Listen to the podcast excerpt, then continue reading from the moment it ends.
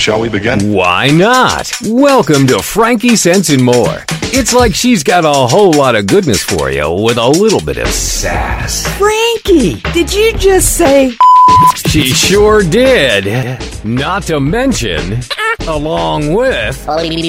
Whoops. Join us now as Frankie Picasso and her new co host mix it up with authors, musicians, and interviews with world changing people. Let's begin, girl. Okay, let's begin now, because it only makes sense. And welcome to Frankie Sense and More. Boy, do we have a terrific show for you today. Kind of sounds like somebody's rolling dice. Is somebody in Las Vegas? I don't know. Joining me today is Larry Ellis. He's the author of Overtime, a basketball parable. Angel Sessions is also here, and we will hear her latest album, uh, the release from it, Know Them by Their Fruits, by the same name. And of course, it's the end of the month, and while the media is all abuzz with the Oscars, the Good Radio Network's own movie correspondent, Brent Marchand, will be joining us a bit later in the show. But first, Frankie Sense, longtime listeners know that I am all about social consciousness. This show is, in fact, aligned with the UN Global Goals Initiative, and today I want to speak a moment about human rights and violence against women. I mention this because recording artist Kesha alleges that superstar producer Dr. Luke sexually and emotionally abused her for a decade, which contributed to her eating disorder and mental breakdown and she's suing him for sexual assault, battery, and sexual harassment as a result. Dr. Luke denies the allegations and has countersued for defamation and says Kesha is just looking for an excuse to get out of her contract. A few days ago, Supreme Court Justice Shirley Kornreich ruled for Sony, saying that her instinct is to do the commercially responsible thing and that there has been no showing of irreparable harm given that Kesha is still has the opportunity to record. Wow. Well, Kesha supporters are saying that Justice Shirley Kornreich effectively forced Kesha now to continue to work with a man she says raped her. Yes, um, you know, this might be true and reasonable from a commercial standpoint, but what about reasonableness or potential for irreparable harm of keeping a woman under the power of a man she says abused her? Uh, this didn't seem to factor into the judge's decision. Demi Lovato, one of Kesha's supporters, stated, Someone tell me why anyone would ever feel brave enough to come forward if they are most likely to be ignored or called a liar. Now, while Kesha has some support of the biggest names in music, Lady Gaga, Kelly Clarkson, it's Taylor Swift's gift of $250,000. She said to use as Kesha sees fit, you know, really shows what an outstanding humanitarian she is. And in my book, court fees cost a ton of money and Sony can break Kesha's bank. So it seems to me that, you know, this really is a clear human rights violation. Now, Article 23 in the Universal Declaration of Human Rights states, Everyone has the right to work, to free choice of employment, uh, to just and favorable conditions of work, and to the protection against unemployment. They also states everyone who has the right to just and favorable remuneration, ensuring for him and his family an existence worthy of human dignity and supplemented, if necessary, by other means of social protection.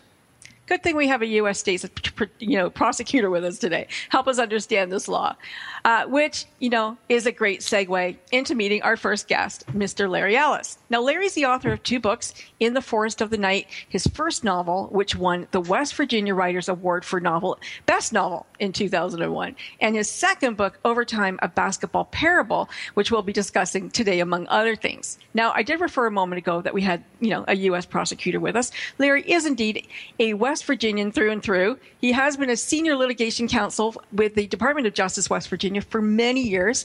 And during his long and distinguished career, he has been part of several high profile political corruption prosecutions, including the prosecution of former state governor, a former state Senate president, a coal mining company president, and the prosecution of a former state governor. Oh my goodness, a former state Senate president. Well, you know what? Uh, Larry just got himself like invaluable fodder for a writer, uh, one would think. Larry is also a musician, a guitar player who I am sure entertains his lovely wife, Jennifer, and his two adult sons. So, welcome, Larry. Hey, good to be here. We are very happy to have you. You know, I really enjoyed Overtime, a basketball parable. I didn't expect to. I'm not into sports. And, you know, with the cover, I thought, oh my God, boring. But this is just one more reason never judge a book by its cover. Because I have to say that I am now putting you in my favorites and one to watch category. I think you did a great job. You're extremely talented, Larry. Wow. Must be all those courtroom speeches you have to write. What do you well, think? Well, yeah, that's got something to do with it. I spend my life with words. You know, that's what I do and have for years. Uh, spoken words, written words, that sort of thing. So yeah, it, it, kind of does go together. But it sounds like I'm going to have to do something about that cover. I think that uh, you know maybe it's a problem with the book, and I, I don't quite know how to solve it. It's not what people expect. Right. Uh, and, you know, you're not the first one who's told me that. And, and, you know, people look at the cover and think, well, you know, if I don't like basketball, I'm not going to like this book. And it's really, as you know now, it's not about basketball. I mean, basketball is the means for telling the story, but it's it's not particularly a sports story. Right. And and you know, I got a tweet today. Go, oh, I'm going to listen to the show because I love basketball. I'm like, eh, it's not really about basketball either. Although you know, basketball is is there you know, why don't you? Do you want to give the highlight, or I give the highlight of the story? It's up to you. Why don't well, you? Well, it, it's it's actually a story. Yeah, you know, I mean, uh, uh, you know, basketball fans will like it for that reason, but it is not limited in its appeal. At least I hope it's not limited in its appeal to basketball fans. I think there's something there for everybody. I think it's more universal than that.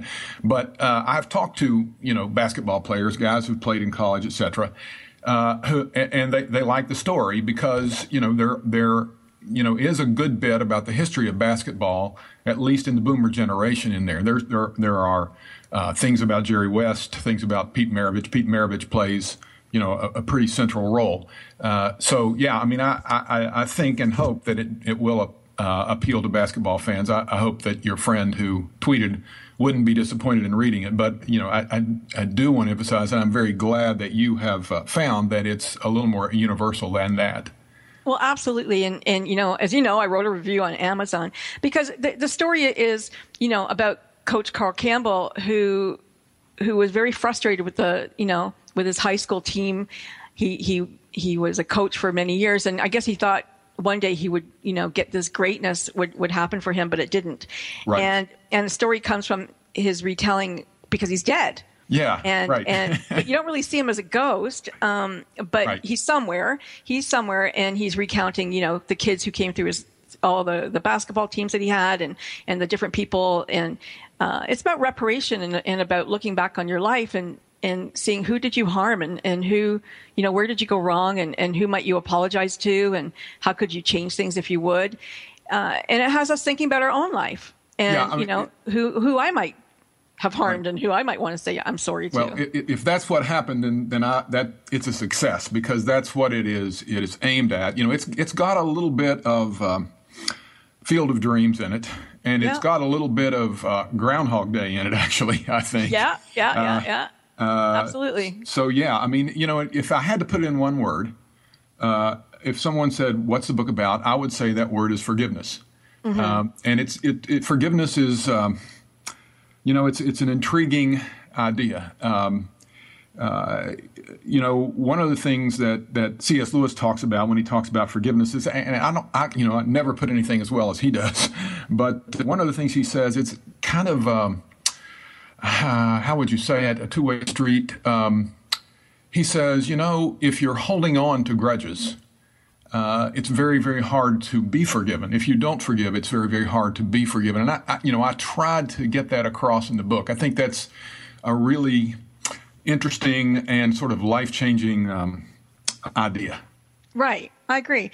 And and so, where did this idea come from? Did something happen in your life, or were you guys oh. talking at a dinner party one day? Or? Well, you know, it's really kind of mysterious even to me. Um, uh, um, I, I, think if, if I would have to, you know, try to trace the uh, route of the development of the story, it's it's a very long road, uh, um, and I guess probably uh, several years ago, uh, my family and I went to the beach. We go to the Outer Banks, and um, I had some time to just mellow out, and I decided I would do something kind of literary that I'd never done before, and that is to read a biography and then the autobiography of that same person and see how they compared. And I was ready to think, mm, you know, there'll be a big difference. The autobiography will be slanted, etc. But I read a book called Pistol, which is a very good uh, biography of Pete Maravich, and then I read his autobiography called Heir to a Dream or something like that. And I, you know, the surprise to me was they really weren't all that different. Uh, you know, you got a little bit in Pete's book that you didn't get in the other book, but you know, uh, Pete was pretty darn honest with what he told about his life. And always, always, growing up, I was so fascinated with Pete Maravich. Um, you know, I, he's he's a little older than me, was a little older than me, and he was the guy in my generation, the magician with the basketball, the guy everybody wanted uh, uh, to be like. Right. And you know, I was fascinated with that. And you know, He's the still rest, the all-time leading scorer. is that right? Yeah, he's still the all-time double double C NCAA division scorer with 3,667 points scored, an average of 44.2 per game. Okay, and, and here's the other thing you got to think about when you think about that. When he played, there was no three point line. Right. and he was a long shooter. Uh, there are there are great stories about him. Anyway, uh, I, I almost forgot to tell you this. I was talking uh, with my pastor when I was writing this book, and he, you know, I was talking to Pete Maravich. Uh, my pastor's about my age and played high school ball. Okay. And he said, "Do you know? Do you remember a guy?" And he told me his name, and I said, "No, I, I don't remember that guy." He says, "Well, you know, he came to church here uh, for a while. He was very sick, and he died about a year ago." I said, "Oh, well, okay." He said that guy was a basketball star. He was a basketball star and played at Clemson." And actually knew Pete Maravich, and he told me a story about his interaction with Pete Maravich when Pete was about eight years old, and that's in the book. So That's there in is the book. That's there's- true then. There's a true a true story, story. about Pete Maravich in the book that no one has heard anywhere else. That's fantastic. Well, we got about a minute to break. And, and you know, I was going to ask you about that because you did say there's something in the book about Pete Maravich that nobody else has ever written. So now we know. But That's you it. don't know until you've read the book. I know. Right, right. And Larry It's- knows. We're not going to give it. We're not going to give it we're not away. going to give it away. You're going to have to read the the book. Buy the book and read the book. And you know, I when we come back, um, you know, I know that music has inspired you. I, I, I saw your videos on on YouTube, and I know that you're really excited. Um, also to meet Angel and, and Oh, see yeah. what she's all about too. But I want to talk about the book just a little bit more. We got, uh, yeah, we're going to go to break. So listen, don't anybody go anywhere because we are going to come back very, very soon. Speak again. See, oh, I can't even talk today. Speak to Larry Ellis, speak to Angel Sessions, and Brent Marchand is coming up. I am your host, Frankie Picasso, I think, and we're coming back in, in just a moment.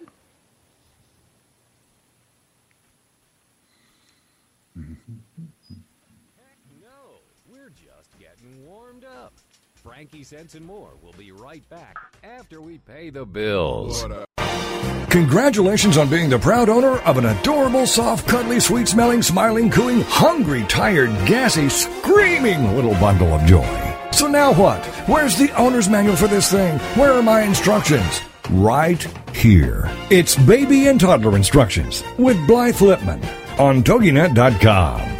Infant care specialist Blythe Lipman has worked with babies for over 20 years and works extensively with new parents, providing workshops, in home visits, tips, and daily phone calls to ease those frazzled nerves. With baby and toddler instructions, you can get the advice you need on how to survive and enjoy your baby's first year.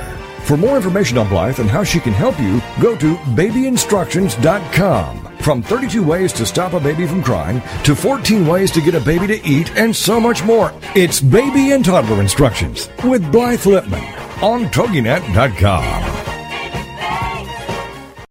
It's the Fitness Minute with fitness expert Annette Hammond. Now that the weather is colder, many exercisers have taken their outdoor walk or run indoors to the treadmill. There are so many advantageous things about working out on the treadmill, but the two that stand out are intervals and hills.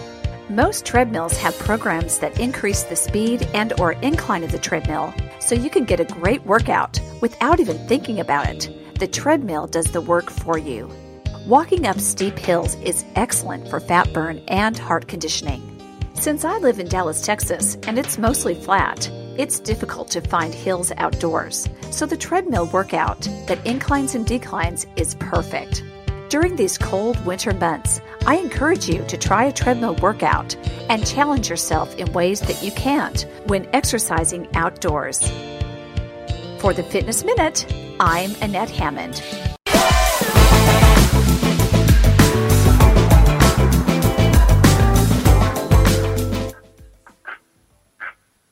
We're back with Larry Ellis, Angel Sessions, and Brent Marchand is coming up. I am your host, Frankie Picasso, and thank you so much for sticking around. Larry, um, we were just talking about your book, Overtime Basketball yep. Parable. And why did you call it a parable? Well, yeah. Um, uh, you know, the way I've been taught, uh, a parable is the kind of a story that has really one central point. Uh, I, have always heard parable uh, like sort of juxtaposed to an allegory. Allegory is very complicated and, you know, this and that. And, and, and, a parable is just a story that's told to make a single point. And, you know, I, I didn't want anybody to mistake the book as you know something primarily about basketball or i didn't want anybody to mistake the book as something that's something very heavy about you know the end of the world or what the afterlife will be like it's not aimed at that. It's just a story to make a point. And i think that's what a parable means. I think it gives it i give it, hopefully it gives it some balance away from the notion that it's all about sports. Mm-hmm. you're a very deep thinker aren't you? Well i guess that depends on who you ask.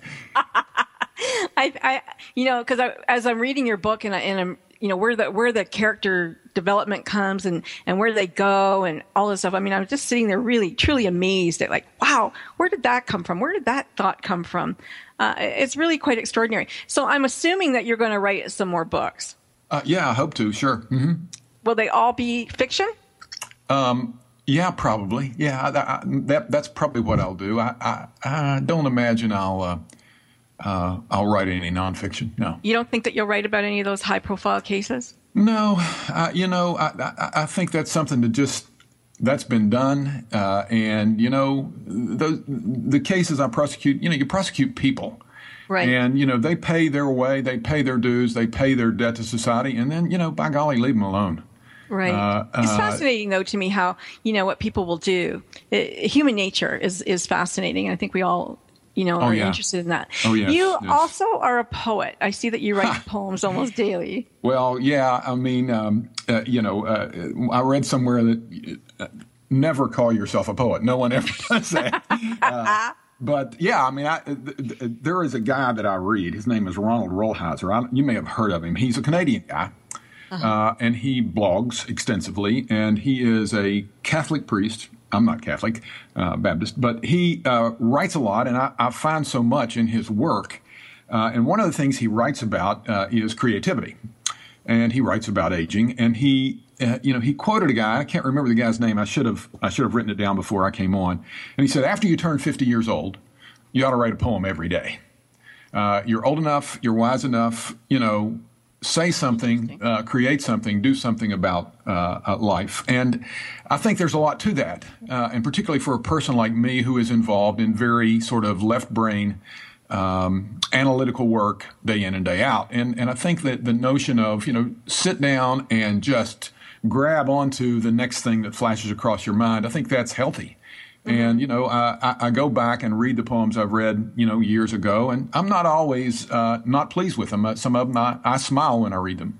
Mm-hmm. Yeah, well, you know, it, it has a, a, way of either making you present or introspective. So oh, yeah. either works, right? Right, right.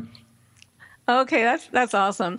Let's let's yeah, we're going to play all of Angel's song guys, all of it.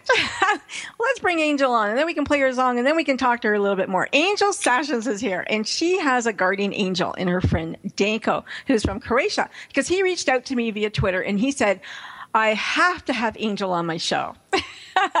so I clicked the link and voila, LEC. She's here. She's been singing for, for a very long time, and what a beautiful voice she does have. I read Angel that you that you wrote uh, or said. I've always had a love and passion for singing ever since I was a little girl. Touching the lives of others through my music inspires me to continue my journey for God's glory until the end. Have you always been, been Christian? um I couldn't say when God saved me, but I just know that He's always laid on my heart. Um, since I was a little girl, I just always had a deep love for Him and wanting to know ever since I was a kid who is God and what He and, and who He is to me, and, and just knowing that he, someone created this beautiful world, and um, just wanting to know Him. So I began praying a lot, you know, since a kid, and just the more I prayed, I just feel like that God was drawing me close to him, and I started to know a little bit more about his love and who he was as I began to read his word, as he drew me closer to his word, the Bible, um, around 2008, to be honest with you. But ever since I was a little girl, I just knew that I started singing since I was six years old. And um, my mom used to come into the room and peek and watch me sing because I was this little shy girl who never wanted, you know, anyone to know that I could sing or whatever. I used to watch all the cute commercials on TV and sing along with them. And so my mom would invite all of her friends to our house and entertain them with me singing for them. And I just know, always knew that I always wanted to have a love and a passion to sing for God. And um, the more he drew me close to him, the more I wanted to be more, you know, just as because my life I live, I live for him. And without him, I'm nothing. And um, just always wanted to continue to desire. I have such a love for people, and just you know, as God will work in my heart through my music to touch the lives of many people through my songs. That's great. You know, Angel's had um, 18 or more years, at least in this music, well, a lot more since she started at six, but in the industry itself, a little bit, about 18 years, a, a very prolific career. Uh, she just released her ninth album, Know Them by Their Fruits.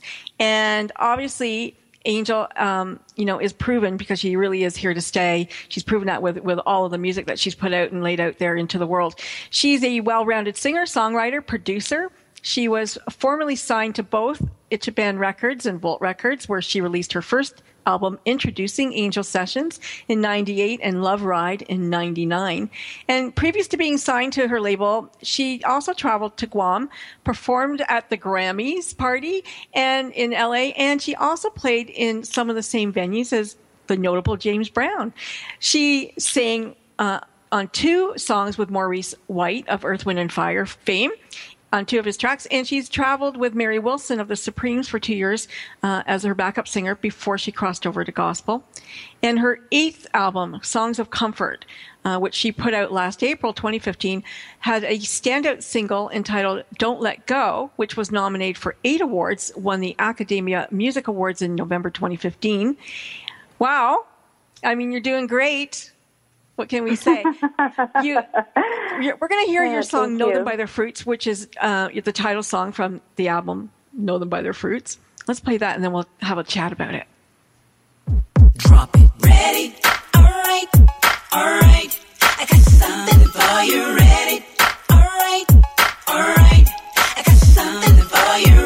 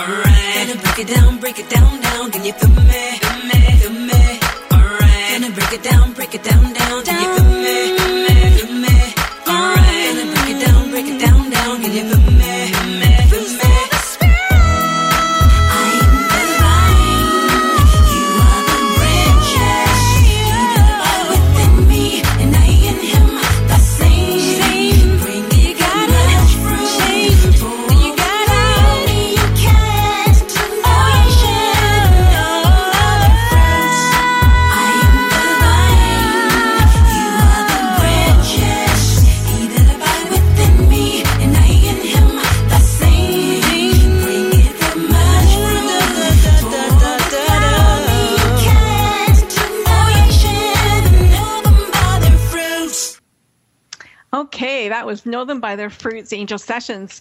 Angel, where did where did that song come from? I, I recognize it as a Well- Bible quote, but where did that come from for you? Yes. Um, it- well, because of the scriptures, I like to always use scriptures in my songs um, that God has blessed me to write um, because I never know who um, God has elected to save. So um, the music was composed by uh, the platinum producer Antonio Tizon Street, who has worked with many mainstream, um, awesome recording artists, Mary J. Blige, uh, let's see, uh, Biggie Smalls and R. Kelly, just to name a few, and he created Right. that track, and I loved it. So I wrote to that, and um, I wanted, of course, my writing is why I call myself an urban gospel recording artist because my music it still has that hint of R&B. It definitely it, has a hint of R&B. Um, but definitely the message of Christ, you know, um, in it, and um, so the new know them by their fruits is pretty much even it did the scriptures and that that God's written, you know, that we should know them by their fruits because there's many of the people who may believe it to be saved, but their lifestyle, you will know what they what comes out of their mouth is not what corrupts us that that goes into us, but what comes out of our our heart. So, Right. um, and God's fruits, which is love, joy, peace, long suffering, gentleness, meekness, faith, temperance, you know, are those who God has truly saved. They will bear His fruits, and you will know them. You know, because of how we live our lives. Not always, always what you say, but sometimes just living your life that could touch the life of someone else. right. Yeah, it's beautiful. Yeah. Oh wow! Thank you. um, well, we've, we've just got a few seconds before we head off to to our break, and and um, I, I when we come back, I want to talk to you about um, the song "Inconvenience" that you did for Love Ride, and 'cause Okay. that's that's got a good story to it, doesn't it? That's pretty exciting. Yeah. Angel Sessions, uh, you just heard her from uh, her new album "Know Them by the Fruits," just came out January. That was the titles track. And stick around, we're coming right back. Don't go anywhere. Warmed up. Frankie Sense and more will be right back after we pay the bills. It's the Fitness Minute with fitness expert Annette Hammond. What should you invest in as far as workout equipment is concerned? My answer is simple invest in a good pair of exercise shoes. The shoes that you wear for exercise can really make a difference for your body. Regardless of how they look, go for shoes that have the right fit and support for your foot. Orthopedic surgeons and podiatrists will tell you that the shoes you wear are crucial to your body's alignment and the protection of your feet. Many injuries that are common with exercisers, such as low back problems, plantar fasciitis, and knee pain, can be in direct relation to the shoes you wear. Take the time to get fit for the proper shoes by salespeople who really know. You don't have to buy the most expensive shoes, just the ones that are right for you. I'm Annette Hammond. To hear other fitness and weight loss tips, visit our website at AnnetteHammond.com. Congratulations on being the proud owner of an adorable, soft, cuddly, sweet smelling, smiling, cooing, hungry, tired, gassy, screaming little bundle of joy. So now what? Where's the owner's manual for this thing? Where are my instructions? Right here. It's baby and toddler instructions with Blythe Lipman on TogiNet.com. Infant care specialist Blythe Lipman has worked with babies for over 20 years and works extensively with new parents, providing workshops, in home visits, tips, and daily phone calls to ease those frazzled nerves. With baby and toddler instructions, you can get the advice you need on how to survive and enjoy your baby's first year. For more information on Blythe and how she can help you, go to babyinstructions.com. From 32 ways to stop a baby from crying to 14 ways to get a baby to eat and so much more. It's Baby and Toddler Instructions with Blythe Lipman on TogiNet.com.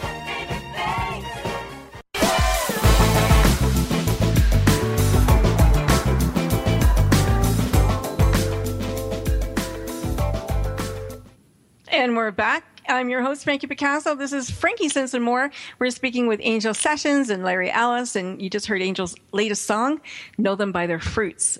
And Angel was an R&B artist, crossover to pop. She calls it urban urban gospel. I'm sorry, crossover to gospel. It's urban gospel, which is kind of cool. Back um, when you did your album Love Ride, one of the songs, um, Inconvenience, was and the title was changed, I think, to Held Up, was in the movie Held Up with Jamie Foxx and Nia Long. That had to be exciting to hear that. Um, yeah, the song was it didn't get a chance to make it to the movie. Actually, what it was, it was Tony Camillo. I think that's his name. He wrote the song "Midnight Train to Georgia" with for um, Right. Gladys Knight. So I traveled to um, um, New Jersey to his house to record the song. He create he created the song and wrote the song.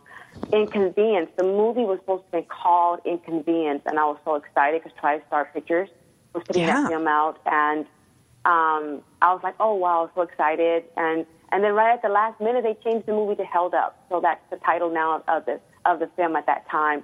But I was still able to go to the movie premiere and meet with Jamie Foxx and um, all the cast of the film, um, and TriStar, you know, and all of them. And I guess it wasn't God's will for that title, but it was still a blessing because there's some bigger things that's getting ready to happen now. Right. um, so tell with us. my music, you know, and and with another motion picture that will be displaying my music also. So I'm excited about that. So Really? Wow. um, can you can it- you tell us what the title yeah. is? Um, well, the movie's going to be called Held Up. I mean, I'm sorry, uh, Destined for Greatness. Okay. Um, so it's it's it's um, going to be in the making, and I'm just excited about it. Um, I'll be co-starring in the film. wow. And um, yeah, and with some you know great main you know uh, actors and um, in it, of course, the main star would be Samuel Jackson. So um, awesome. the the film Wow. was um the, the script was written by um, Rodney Cruz. Um, he's a great writer, and um, him and Columbia Pictures are very excited about this great epic film. And there's going to be some awesome people in it, and we're all excited. So um, that's going to be. Congratulations. and so I'll be able to perform. Thank you. You know, my songs that you just heard, "Know Them by Their Fruits," they're they're very big fans of my music now. So that's just all to the glory of God. You know. Yeah. Yeah. Now, you're, are you managing your daughter Shardella? I I am I have been managing her for a while. Not at this moment. I mean, you know, I'm still working with her. Like right now, she's just kind of taking a break and just mm-hmm. trying to get you know her personal life, you know, going with going to school and so on and so forth. But she also is going to be in this film as well because she's an awesome singer. So I had managed her when she was young. I had a girl group called One Unity, and it was just you know they almost got signed with Sony Records. Um, she's a beautiful singer, very uh, awesome. She loves, you know, mimicking her mom, me. Right. And um, just growing up, being around me, things like that, just really inspired her. So um, I taught her vocally how to train her voice and how to sing, things like that. And I wrote a lot of her songs for her. Nice. Now she's embarked upon herself to write her own music and her own lyrics as far as singing is concerned. And so she's just a phenomenal vocalist herself. Um, That's great. so I have directed her in, in, in the industry and things like that because she she always waits on me to to to um, you know to really make sure I'm you know steering her in the right direction. So um, you guys will hear more about Chardella's sessions. yeah, I uh, hope to. in the near future. Yeah, Must be nice to get the singer. talent, you know? it's, it's like, Yeah. how, how come we didn't get the talent come down to us or something? But uh, yeah, Larry, I know that that you're a big fan of Oh yeah, Uh, Angel I, now. Mm-hmm. I, I, you know, before the show, I hadn't heard of her, but as soon as you told me about her, I, I looked up her music and, and listened to her stuff. And I'm telling you, Angel, uh, you know, uh, you you you have a market in baby boomers. Uh, I did not know that this kind of music was still being made. It, your music's really fresh, but it, it does remind me of the stuff I grew up with. The, you know, the sort of uh, Aretha Franklin and Al Green and uh, it's just wonderful, soulful, mellow, uh, happy music, and uh, I'm glad I found it. Uh, the song I've really been listening to a lot is "If You Love Me, You'll Wait for Me." What a great groove that is. So are you starting to play so that on your guitar now, Larry? well, that may take a while. Yeah. Larry's Thank got a few so videos up on appreciate YouTube too. so that's pretty exciting. Yeah. So a movie. Thank when do you you. expect the movie to come out? Well, we haven't begun shooting yet, but we will, you know, Okay. um, this year. So um, when we, you know, um, I, I can't say when. Um, it could be the fall or Sure, um, movies maybe a next long year. time. But Yeah. um, I definitely will keep you informed of all that. But yes, we're definitely excited about that. I I know I am. Um, Yeah. to be able to meet these wonderful, great um, actors that I grew up watching, you know, on big screen. To be able Sure. to meet them in person is just Yeah, I'm in that's awe. great. You know, uh, yeah, there's going to be some big names in in this film. You you were part of a program called School Entertainment Activity Program. Is that still around? Because like you said, that Usher and Brandy and Destiny's Child and Spice Girls and Britney Spears, they all did, went through that, and they all went to schools, and and you met them, and and uh, you sang with, with with some of them. Is that is that that sounds like a great program? Is that still around? I, I'm not sure. Uh, I think the last time I heard about them, they were like 2008, 2009. So I'm not sure if they're still doing it or not. But during the time I was doing it, this was like the late 90s, 1999, with my Love Right. Light album, and I was marketing and um, performing at all the schools in Los Angeles, California, for all the kids. You Right. know, during their um their their break, and it was just a wonderful experience. Of course, you know, to be able to see the kids, you know, their smiles on their faces, you know, when you're performing, you know, your song to them. And I will always open up with a, red, a, a, a rendition of um, Whitney Houston, I Will Always Love You. You know, she's Oh, one of my favorite nice. singers. And just to hear the kids sing back to me and touching their lives and things like that, just through my through my talent, it was just a wonderful experience. And meeting other great, you know, recording artists was just wonderful. And it's a great way to get your music out there. Uh, For sure. having radio airplay, which is really great, but to be able to perform and have the kids buy your music on demand, which was the purpose of, you know, us doing this so that the kids can be able to, you know, market and support and buy the artist record and the Right. CDs. It's nice Yeah, that they can just it buy a single too. You know that they can just go and buy something that that they want. You know, affordable when they want it. Like that's pretty cool. Yes, That's yes, pretty cool. absolutely. Yeah. Well, thank you so much. I want to talk about um, Brent. You're here now. Hello. Yes, I am. How are you? Good. How are you? Good. Brent is our Good Radio Network movie correspondent. And I want to talk a little bit before we go into the movies about um, this being the year of diversity. Trending, of course, is the inequality in the Oscars with their lack of diversity. Uh, you know, was this choice or happenstance? I have to ask.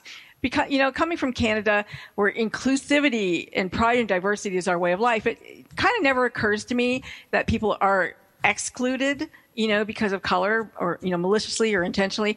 Um, and then, you know, Academy President Cheryl Boone Isaacs said, you know, well, yeah, maybe not really coming out and saying it, but saying uh, we're going to implement these new measures, which will, you know, hopefully uh, be, a, you know, a step in the right direction and to promote and increase diversity among members of the Academy, you know, of Motion Picture Arts and Sciences. And, you know, I'm wondering what everybody on here thinks about this. Um, Spike Lee, one of my favorite directors, you know, was I thought he was correct when he said, you know, Cheryl's doing a nice thing. It's a real thing. Uh, but real change starts at the head of the beast. And the beast is really the, um, the executive office at the Hollywood studios, the TV and the cable, you know, networks where they're the gatekeepers. They're the ones who make, uh, you know, make these movies. They're the ones who said, yeah, you know, this is a go. It's not a go. It's going to go in the scrap heap. So really, um, it's important conversation. Do you think that that you know people? I, I agree. People should speak out. George Clooney, Jada Pinkett Smith is you know right at the helm of it. Whoopi Goldberg. Um, what do you think? Should everybody boycott the Oscars? Well, I, I wouldn't say boycott the Oscars because in many ways the lack of diversity that you're seeing there, as as Spike Lee had mentioned, is I think more of a symptom than than an actual cause. Uh, as you say, if the if the productions aren't coming out to begin with to feature minority artists, then there's really nothing to nominate, and that's kind of unfortunate. And the in, in recent years, certainly the uh, the number of um, uh, films that have uh, featured minority artists has been pretty limited. Um, now, it's true that there were some specific cases where there were, I think, uh, snubs against certain people uh, this year. Certainly, uh, Will Smith's performance in Concussion was was Oscar worthy. Um, certainly, Idris Elba in Beasts of No Nation uh, and his co-star, um, the young boy. His name escapes me at the moment, but uh, but, but those were certainly performances that, that yes should have been recognized. Um, the same thing kind of happened last year when the movie Selma really only received, I believe, it was two Oscar nominations, and was way deserving of far more than Oh, that. yeah, yeah, absolutely. Um, Absolutely. So yes, I mean there there certainly is room for improvement uh, in the And nominating process, but you know. but but like I said, if you don't have the material to choose from in the first place, um, you know, you know it's hard to come up with, with nominees that are gonna that are gonna be um, part of the field.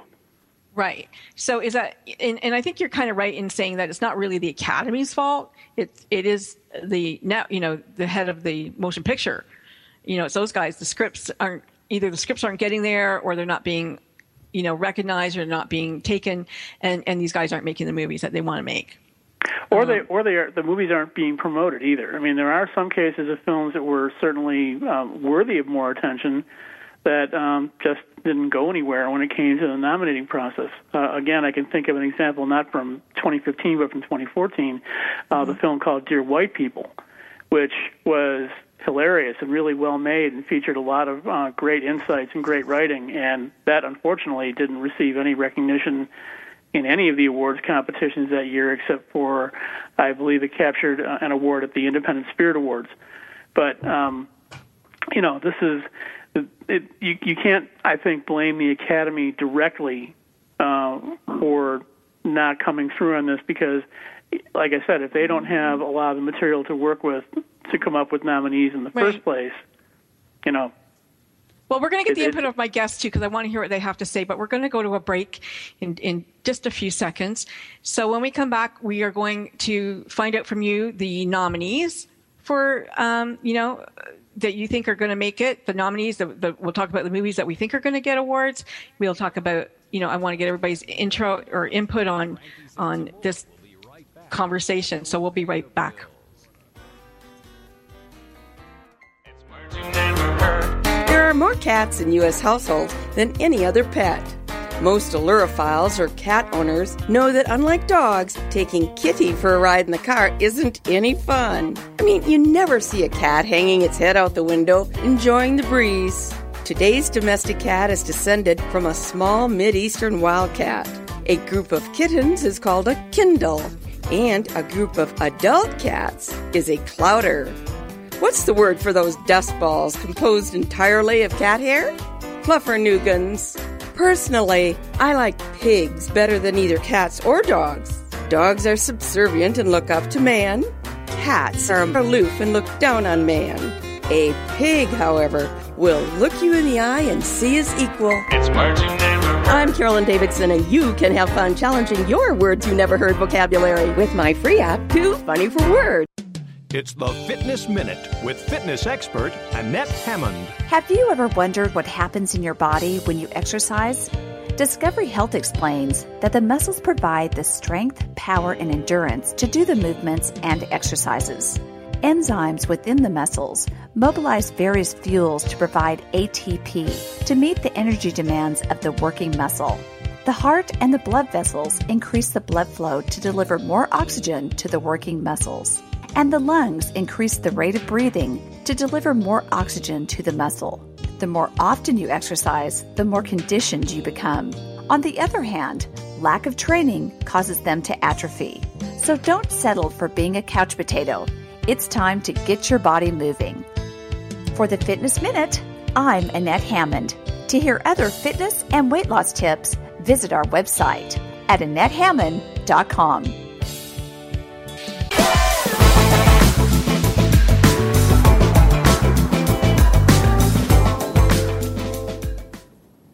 Hello, everybody, and thank you for coming back. I am your host, Frankie Picasso. We have Larry Ellis, we have Angel Sessions, and right now we're talking to our own movie correspondent, Brent Marchant. Hi, Brent.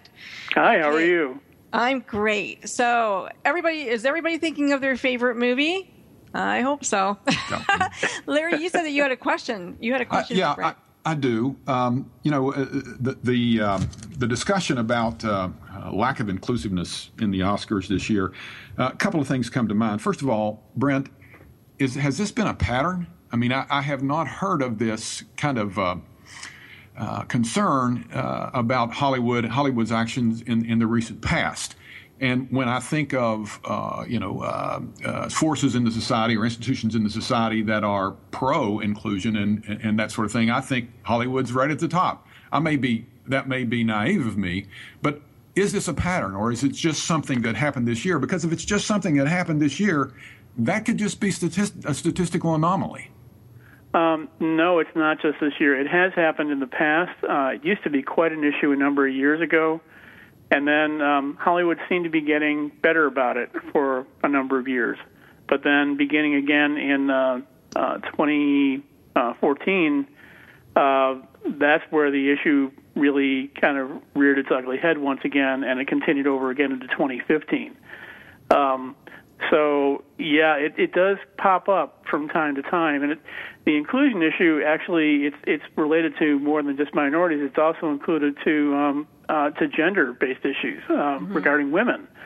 I remember a number of years ago when uh, Barbra Streisand directed The Prince of Tides. There was quite a um, you know kerfuffle about that because the film, I believe, was nominated for Best Picture, but she was not nominated for Best Director. And a lot of times, those two categories often go hand in hand. So uh, on the night of the Oscar broadcast, there were a number of people who got up and uh, made comments either during their acceptance speeches or in the uh, introductions to the awards being presented, where they kept referencing, you know, uh, the fact that she had been specifically excluded from being nominated. So, yeah, it's not entirely a new issue. It, it does come up from time to time. Well, last year, Patricia Arquette, you know, she used her acceptance speech to shine the light on gender gap, gender pay gap. You know, um, Meryl Streep, who has won three Oscars, still continues to earn less than her male counterparts. And Jennifer Lawrence and Scarlett Johansson were the only two women to be listed in the Celebrity 100 list of Forbes top paid celebrities, which is pretty phenomenal. I mean, Meryl Streep, nobody has her talent, as far as I'm concerned. She should have the moon and back, you know? Oh, absolutely. I mean, Yeah. uh, when you when you see talent, it really should be compensated for uh, for what they're putting out in their performances, and um, a lot of times that that just doesn't happen. Um, It's um, there there are a number of performers who like to work with certain directors, like Woody Allen, who's known for not paying particularly well, uh, simply because they want to have the opportunity to work on a quality project. Right. Um, the uh, the big studio jobs are a lot of times uh, taken simply because they pay well. Um, but when actors consider looking at uh, items they want to put on their resume to show off their talent, uh, they will look to these smaller projects, which they know they're not going to make very much money at, but they know that these are likely to produce awards and greater Amazing recognition work. and so forth. Yeah. Angel, do you do you like the movies? I, I do, and one of my favorites because I do love true stories. You know, I just have a lot of Yes. great films out there, but the one film that really I liked and admired um, was in um, NWA. I, I did not know a lot about um, Eazy-E's life. I, I remember some of his music back in the day, but I didn't really know the story about that group and all the scenarios of what went on in it. I was at that time still, of course, doing my thing as a recording artist, trying to get in and fit in and, and learning more about the music industry and doing what I was doing. Um, so when I went to see that, um, my husband and I, we went to see that I think four times, you know, Wow. and it was just a, a, yeah, it's a very phenomenal story. And because it's a true story, it's a great story. And Right. it, it is sad that it didn't get recognized, but, you know, overall, at least the story did get told. And there's a lot of, uh, like, you know, um, uh, Larry and uh, Brad is saying, it's just a lot of great films out there that maybe not getting recognized, but Right. at least if the fans continue to support the directors and the actress and things like that, I think that's mainly most than anything else that counts. That we continue to support, you know, uh, these people that do great films and, and great acting, things like that. That they deserve. I always get really upset that all the really great movies, the ones that I think are going to be great movies, like the, the smaller projects that you spoke about, Brent, you know, they don't play at traditional movie theaters. You have to go to some out of the way, you know, kind of crappy time playing well, and, 10 o'clock and at night. some smaller to go see markets they don't play movies. at all. uh, one of the, one of the criticisms of the Oscar broadcast in recent years has been the fact that um, a lot of people have said, "I haven't heard of any of these movies that they're nominating." So why should I watch the awards? And you know when they when they represent smaller projects that that don't play either widely or in some markets at all, uh, it's hard for viewers to get to see them. Right. And and it's unfortunate because I want to see them. Let's talk about some of the top movies. I mean, you've got a top movie up there right now that I know I'm going to download from Amazon because I can't wait to, to see it as soon as they release it. Um, a foreign film. And, and Yeah. I know that it's one of the ones that you're going to talk about. Yeah, one of the uh, one of the current films I want to talk about is a Hungarian film called Son of Saul, which That's is uh, nominated for uh, the Best Foreign Language Oscar. It's from Hungary. Um, it's a a very powerful film, and it's also one that's rather difficult to watch. Right. Uh, it it follows um, the um, the story of a, a concentration camp resident who um, does whatever he can to try and uh, provide a certain amount of humanity in a setting that exists. Um, he is looking to um, provide a, a proper burial for a young boy who, um, um, it, like his last chance at, at dignity. And um, he has to go through really some amazing challenges in order to be able to try and, and pull this off. And um, uh, the camera is focused exclusively on the lead character all throughout, so you get to see every reaction he has to uh, every atrocity that's going on around him. Uh, it's a movie that really has a very strong gut reaction when you watch it, so it's certainly not for everybody. But Right. for those who are inspired by the idea of someone trying to uh, preserve humanity where none exists, it's a really inspiring film to watch. And and it, and it gives you you know and i haven't seen the film but i could just imagine that when you look at that film and you think about somebody like a Viktor Frankl who comes out of that and still you know still says yeah life is positive and great and we have to make the best of it. Like it's amazing that somebody can leave there and and be that kind of person. It really is, and and that's one of the things that sort of distinguishes this from a lot of other films that have been made about the Holocaust, and the fact that um, it does have a very strong underlying sense of hope running throughout the story, which uh, again is something that many films that explore this particular subject don't do. yeah. Boy in the striped pajamas was still one of my favorites so it was a really great film. Okay let's see. Who's up? Who's up? Or trumbo. Trumbo? Oh, Trumbo. Uh, I love Trumbo. Um, it's a film that uh, explores the life of a blacklisted Hollywood screenwriter back in the 1950s because uh, he he dared speak out against the the increasingly conservative government that was uh, in place at the time, and um, he ended up having to come up with some very clever ways to figure out how to get his work into uh, production when nobody would hire him. And he ended up being um, uh, very strongly vindicated in the end, not only for his artistic achievements, but also for his um, defense of the First Amendment and the right to free speech. Uh, really terrific performances by a wonderful cast. Um, Bryan Cranston, in particular, really upped his game as an actor in this film. Um, he is nominated for an Oscar for Best Actor. Personally, he would be my choice to win. I don't think he's going to, but it's a really wonderful movie. Dalton Trumbo? Yes. He wrote Johnny Got His Gun. Uh, I believe so. Yes, and he also That's a, um, that's a um, great great book. Thirty Seconds Over Tokyo and Exodus, um, and uh, really a, a wide range of movies. And then Matt Spartacus. Damon's up for The Martian.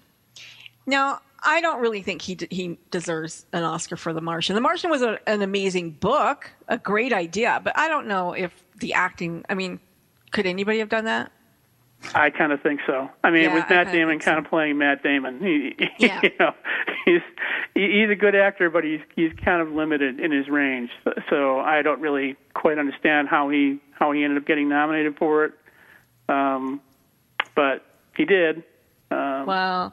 Oh, we've only got a couple minutes, three minutes, Brent. So I'll let you take it away. Go. Okay.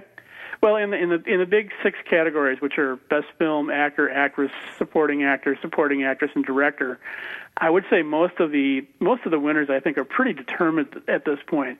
Um, for for best actor, I think you're going to see uh, Leonardo DiCaprio finally take home an Oscar for The I hope Revenant. so. I love The Revenant. I thought it was a great movie. I know you're It was a it was huge a good performance. I thought it was um, I, I I don't think it's the best work he's ever done, but I think it's certainly um, very, certainly very capable work, and he's overdue for a win. So I think he'll she'll take that home. Uh, Best Actress, I think you're going to see Brie Larson uh, win for Room.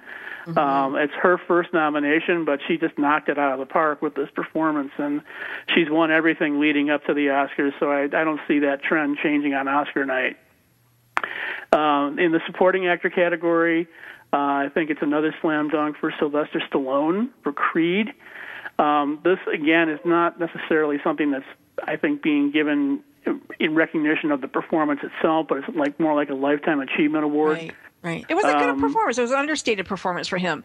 And Yeah, and it was good. I mean, like it's, it's, I think it's the best work he's done in a long time. Um, is it award material? Well, not really sure, but I Yeah. think that's the you know the sentiment's going to be with him. Sure.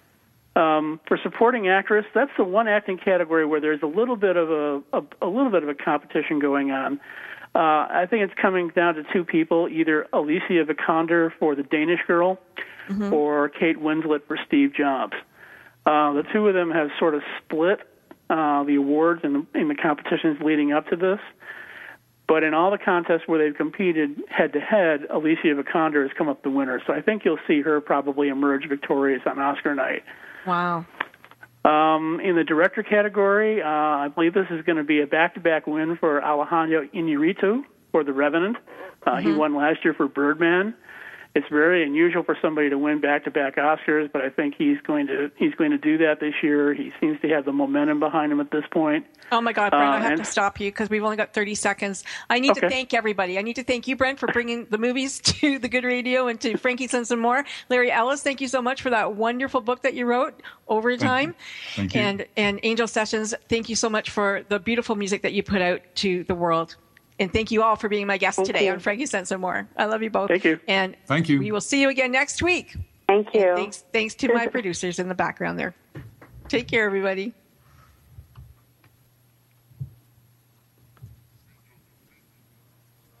Rash Production.